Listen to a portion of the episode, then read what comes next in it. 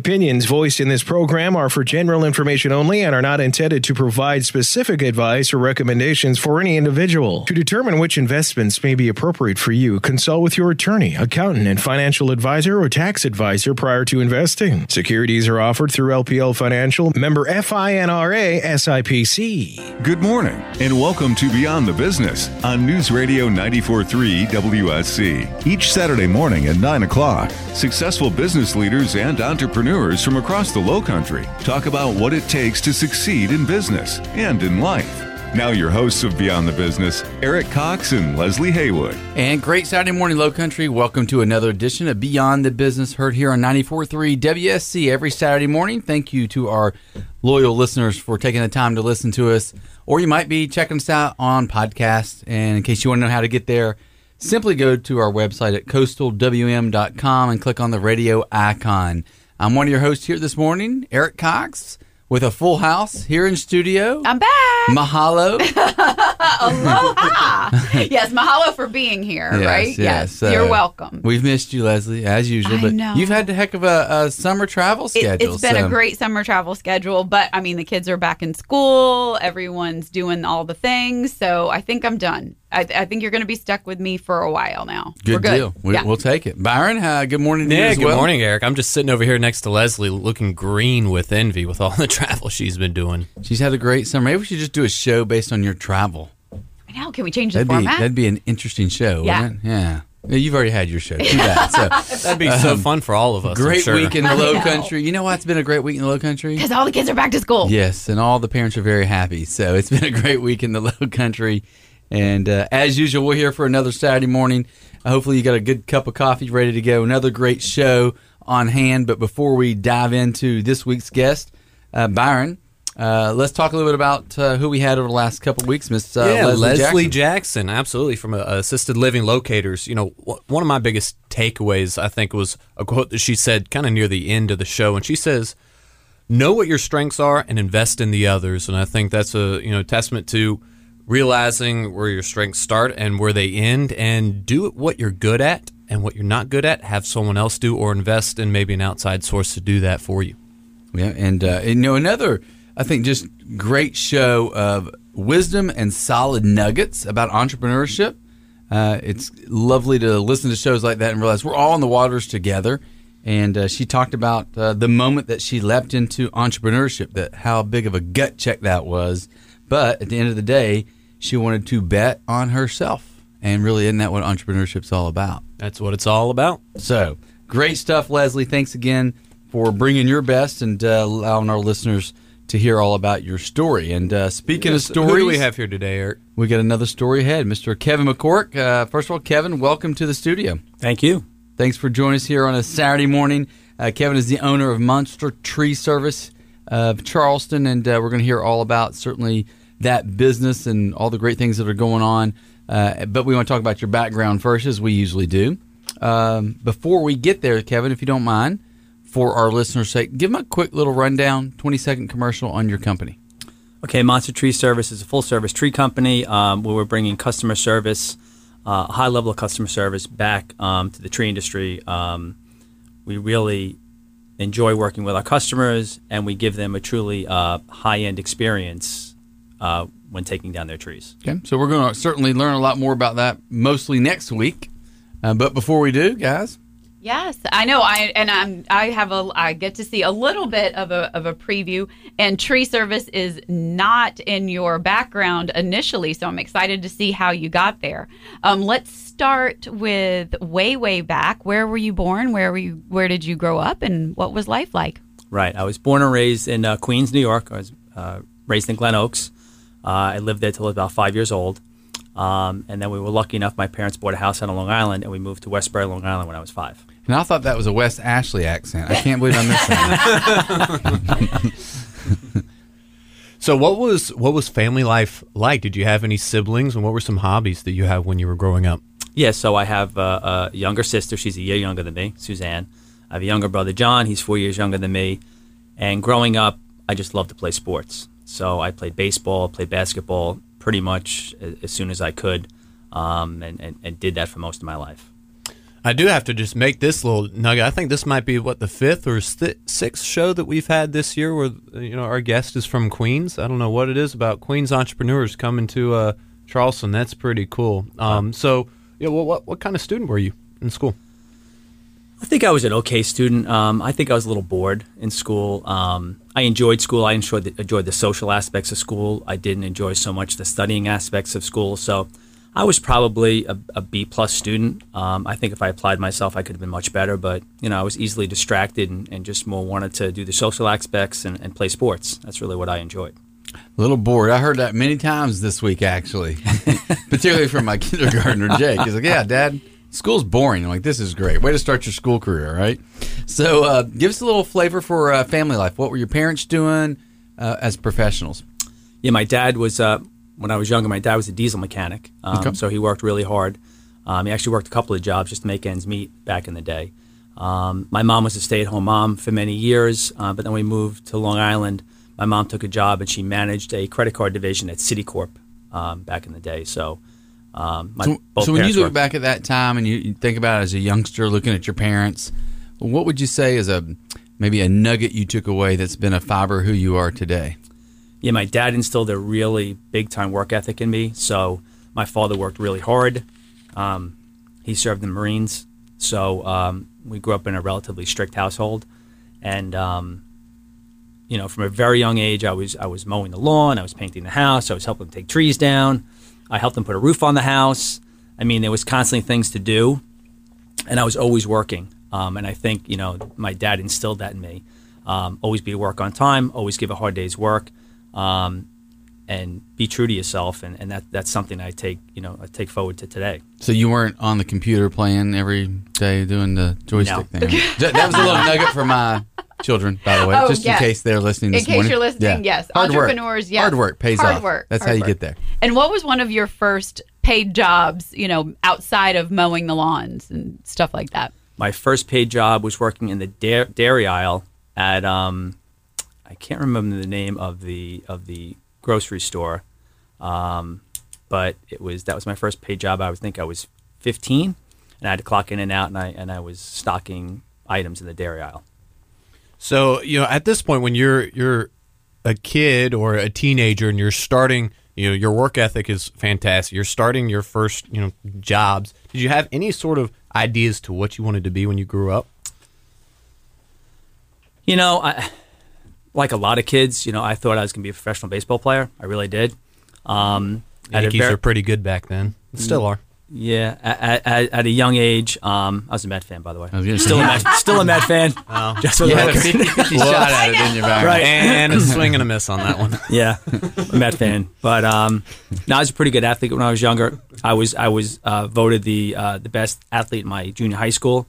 So I peaked a little bit too early, 8th grade. It would have been nicer if it happened when I was a senior in high school, but I was a good athlete when I was younger. I was a good athlete when I was older, but I just wasn't big enough and I guess maybe strong enough or whatever. But and so you go off to college, ready to study and prepare for what?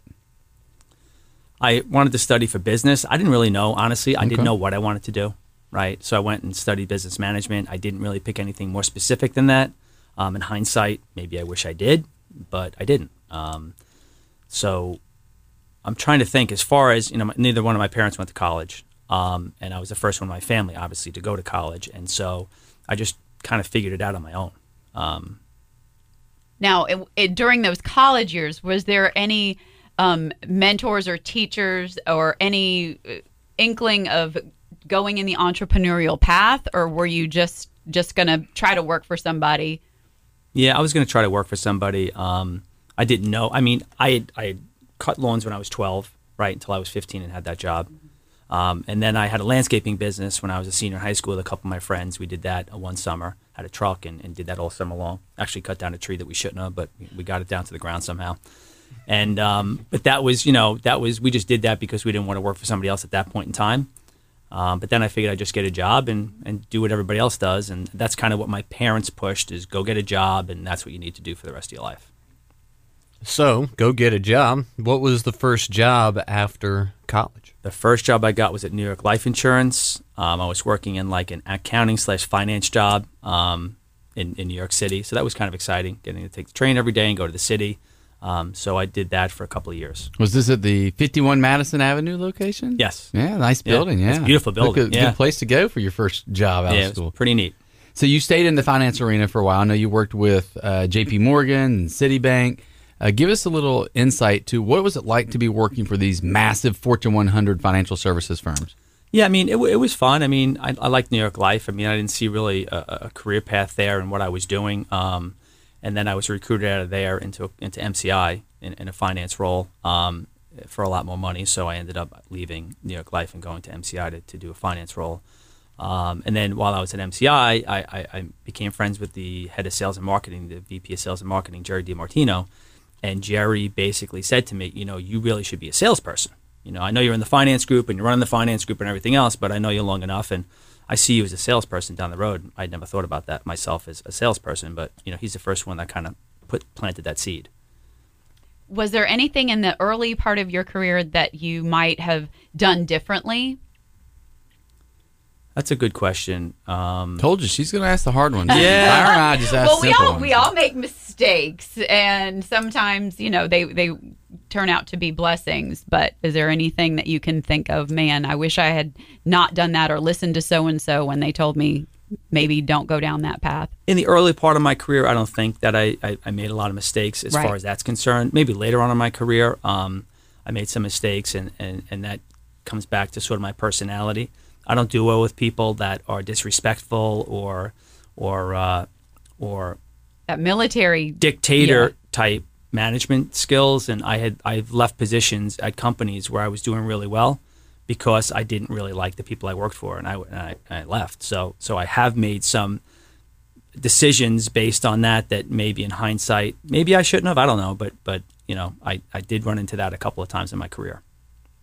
So kind of walk us through the career path, you know, from one financial institution to the next, from working in finance to sales. Did you end up making that jump to sales? Yes. Okay. So I ended up working in the finance role at MCI, and I had been to California a few years earlier, and I decided I was going to move to California.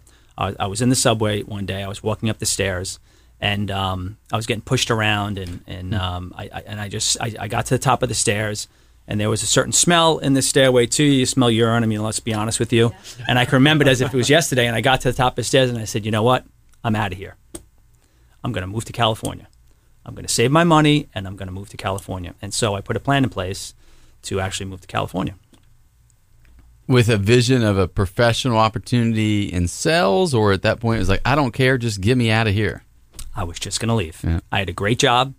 I had a manager's job at MCI. I was managing people, and I just decided that, you know, again, in hindsight, you know, people, you know, my family didn't think I was really going to do it. They thought I was crazy. I'm going to leave a really good job, and I'm just going to get in my car, pack it up, and just drive across the country. And that was my plan. That was it. God, inspired by the smell of pee. It'll do a lot of things. Pretty much. Yeah, I love pretty much. But I had it. It was a breaking point. And by the way, in case you're wondering whose voice in this amazing story about urine in the subway we were listening to, it's that of Mr. Kevin McCourt. And again, Kevin is the owner of Monster Tree Service of Charleston. And Kevin, you're giving us a little insight, obviously, to your upbringing and how you kind of came through your life. And so off to California you go. Yeah. Yes. What happened? Did you have a professional opportunity when you went, actually when that time came, or was it pack the bags, drive across country, and go figure it out? Pack the bags, drive across country, and figure it out. I gave my company like 6 or 8 weeks notice because it didn't really matter, so I left on great terms. And I went to go see the executives before I left because I became friendly with a lot of them and the executive wing of MCI. And I ran into Jerry DiMartino, the VP of Sales and Marketing, and he says, all right, listen, I know you're going to move to California. I'm going to create a job for you because I want you to get into sales. And I'm like, okay. And we had a conversation, and he said he was going to do that, and I didn't really think much of it, and I just thought he was just saying that to me, all right? And off I went, and I took off. And the day I got in my car, my family still didn't think I was going to leave. My girlfriend of a couple of years was really not happy, and I said, this is what I have to do. I'm getting in the car, and I'm going. They said, you have no plan. I said, I have enough money in the bank. I'll figure it out. Don't worry about it. And I got in the car and I took off, and they stood there in the driveway looking at me, thinking probably I was going to turn around. He'll be back in a few minutes. Yeah. Right. But I packed the car to the gills and everything I could pack in my my little BMW that I had bought. I packed in and I took off. And I have to say That was the best 2.5 weeks of my life. Seriously. I didn't have a job. I didn't have anybody, you know, requiring anything of me. I got to drive cross country in the middle of the summer with the windows down, stopped to see a lot of friends and relatives along the way, got to play golf along the way, and I just felt free, and it was awesome. It was really like the best 2 weeks of my life. So what happened when you touched down in California? Yeah, I touched down in California, so to speak. And when I got there, you know, we didn't have cell phones back then, so I'll age myself right now. So I got a pay phone, and I called my mom. And she said, oh, by the way, this guy called. This guy, you know, a guy named Jerry DiMartino? I said, oh, yeah. She goes, yeah, he needs you to call him. She gave me his number. I called him, and he said, all right, where are you? I said, I was in San Diego area. I had a cousin out there. And he said, okay. He goes, you need to call this guy, Dennis Melfa, and you need to go see him. He's got a job waiting for you. And so he created a marketing job. He wanted me to do a marketing job to help the sales team in California. And then as soon as there was a sales opening, I would get the next sales opening. So he said he was going to do, which I found, you know, unbelievable. I didn't expect it. But when I got there, there was basically a job waiting for me. So how long were you in California? I spent 6 years there. Wow.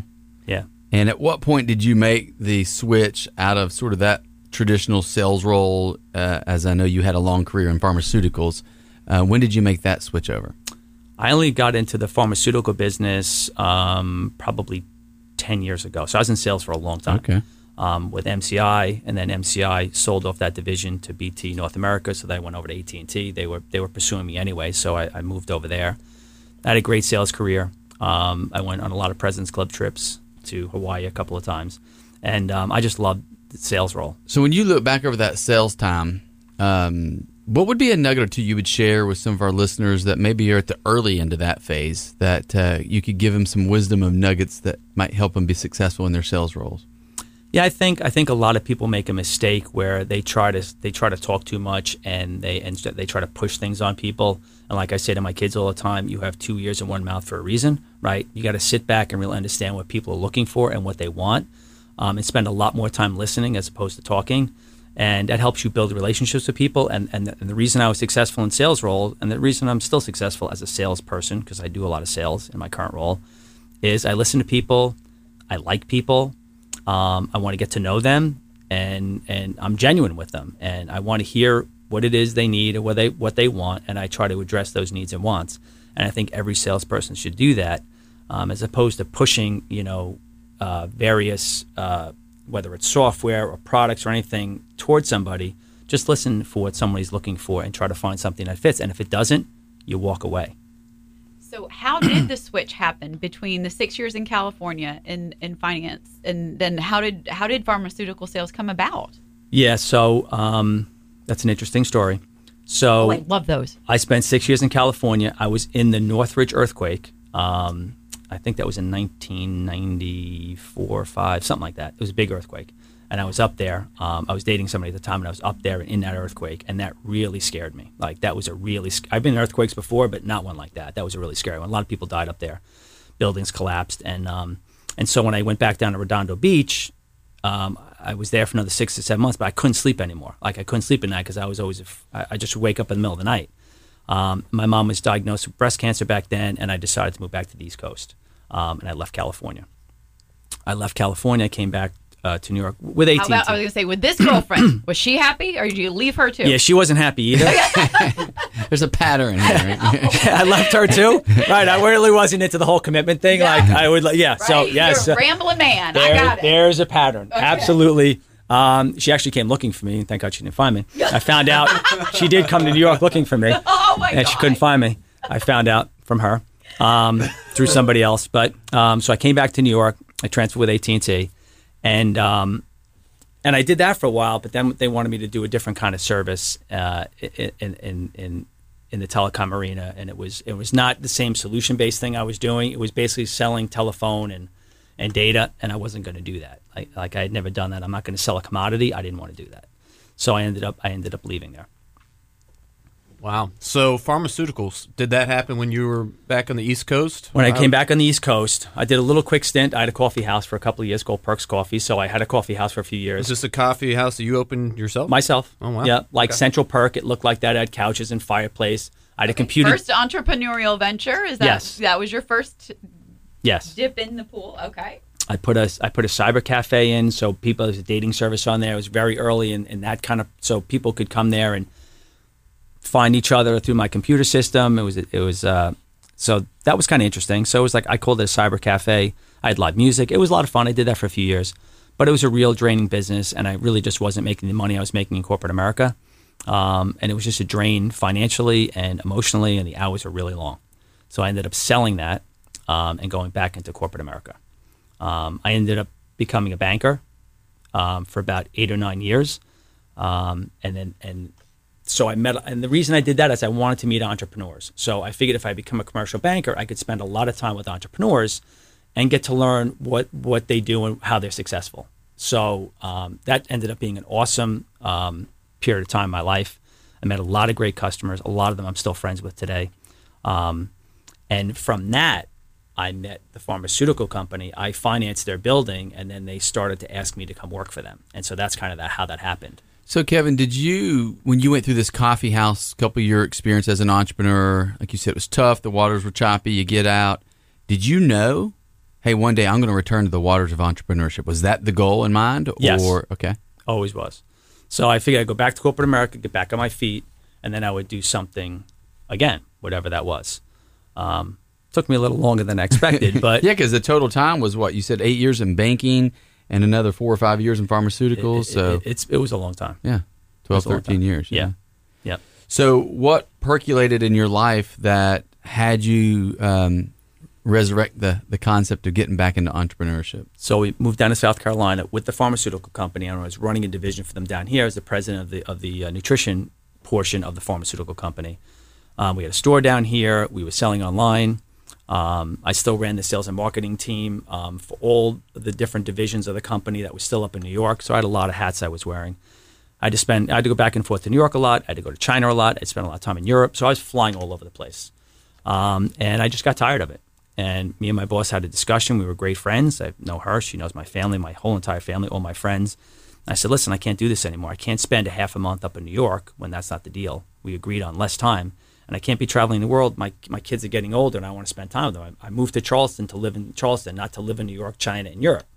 So it just got to a point where it was time to move on. And did you have a wife or girlfriend? I like the personal at this time. Someone that stuck? Yeah. So actually, I met my wife 3 days after 9/11. That's a whole different story. Oh my gosh! And we ended up getting married a year later because I was at a point in my life where either I'm getting married now if I want to have kids, or I can't because I was like 38. So we ended up getting married, and I'm still with Andrea, and Andrea's the one who moved down here with me, kicking and screaming. She didn't want to come from New York, but she loves it here now, and so I had to find something else to do once I left the pharmaceutical business. So when you reflect back on your corporate experience, what would you say is one of your major takeaways, positive, negative, just from all those years of experience you had with major corporations?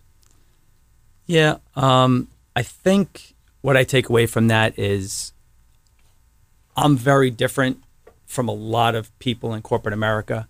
I look at things differently. I think I take things more seriously. It's sort of really hard to describe. I don't really fit well in many corporations because I have a lot of different kinds of ideas. I think out of the box, and I kind of push against the grain to some degree, not just to push against the grain, but because I really do believe in a different way of doing business.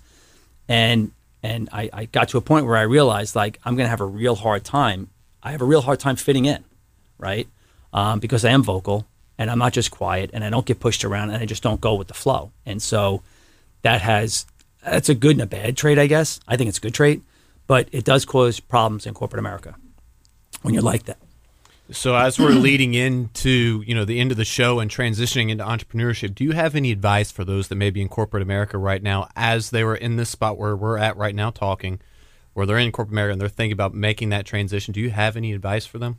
I do. I say, one of the things you should do is talk to as many entrepreneurs as you can, whether it's in the industry you're looking to go into or just in general. I would really suggest doing that because you need to really understand what you're getting yourself into, both from a financial standpoint and from a business model standpoint. And you really, really, really need to vet what it is you want to do and compare that to your skill set and make sure it's a good fit. I mean, that's really, really important to do. Do you think if you would have done that back at the coffee shop days, you still would have done that venture? Probably not. Okay. Probably so, yeah, not. That's valuable advice. Yeah, certainly. Yeah. Yep. Good stuff. And believe it or not, as we get to the juicy parts of the show, we're out of time. So it goes by pretty fast, doesn't it? It does. Absolutely. Your life in 26 minutes. There you go. Again, Kevin McCourt, thank you for your time today. We appreciate the story. Kevin's the owner of Monster Tree Service of Charleston. And make sure and follow us beyond Saturday mornings and come see us on our Facebook page and also on Twitter at BTBCHS. And, of course, in case you missed last week's show or any of our previous shows, don't fret. Simply go to our website at coastalwm.com. Click on that little icon up in the right-hand corner. It says radio, and you can listen to all of our shows going back over the last 5 years, harder to believe. So great stories of entrepreneurship and leadership from here in the country. Again, thank you for joining us here on 94.3 WSC every Saturday morning from 9 to 9:30 for another episode of Beyond the Business. And until next week, Low Country, have a blessed week. Thank you for listening to Beyond the Business on News Radio 94.3 WSC. Tune in next Saturday morning at 9 o'clock for Beyond the Business, hosted by Eric Cox and Leslie Haywood, and heard exclusively on News Radio 94.3 WSC.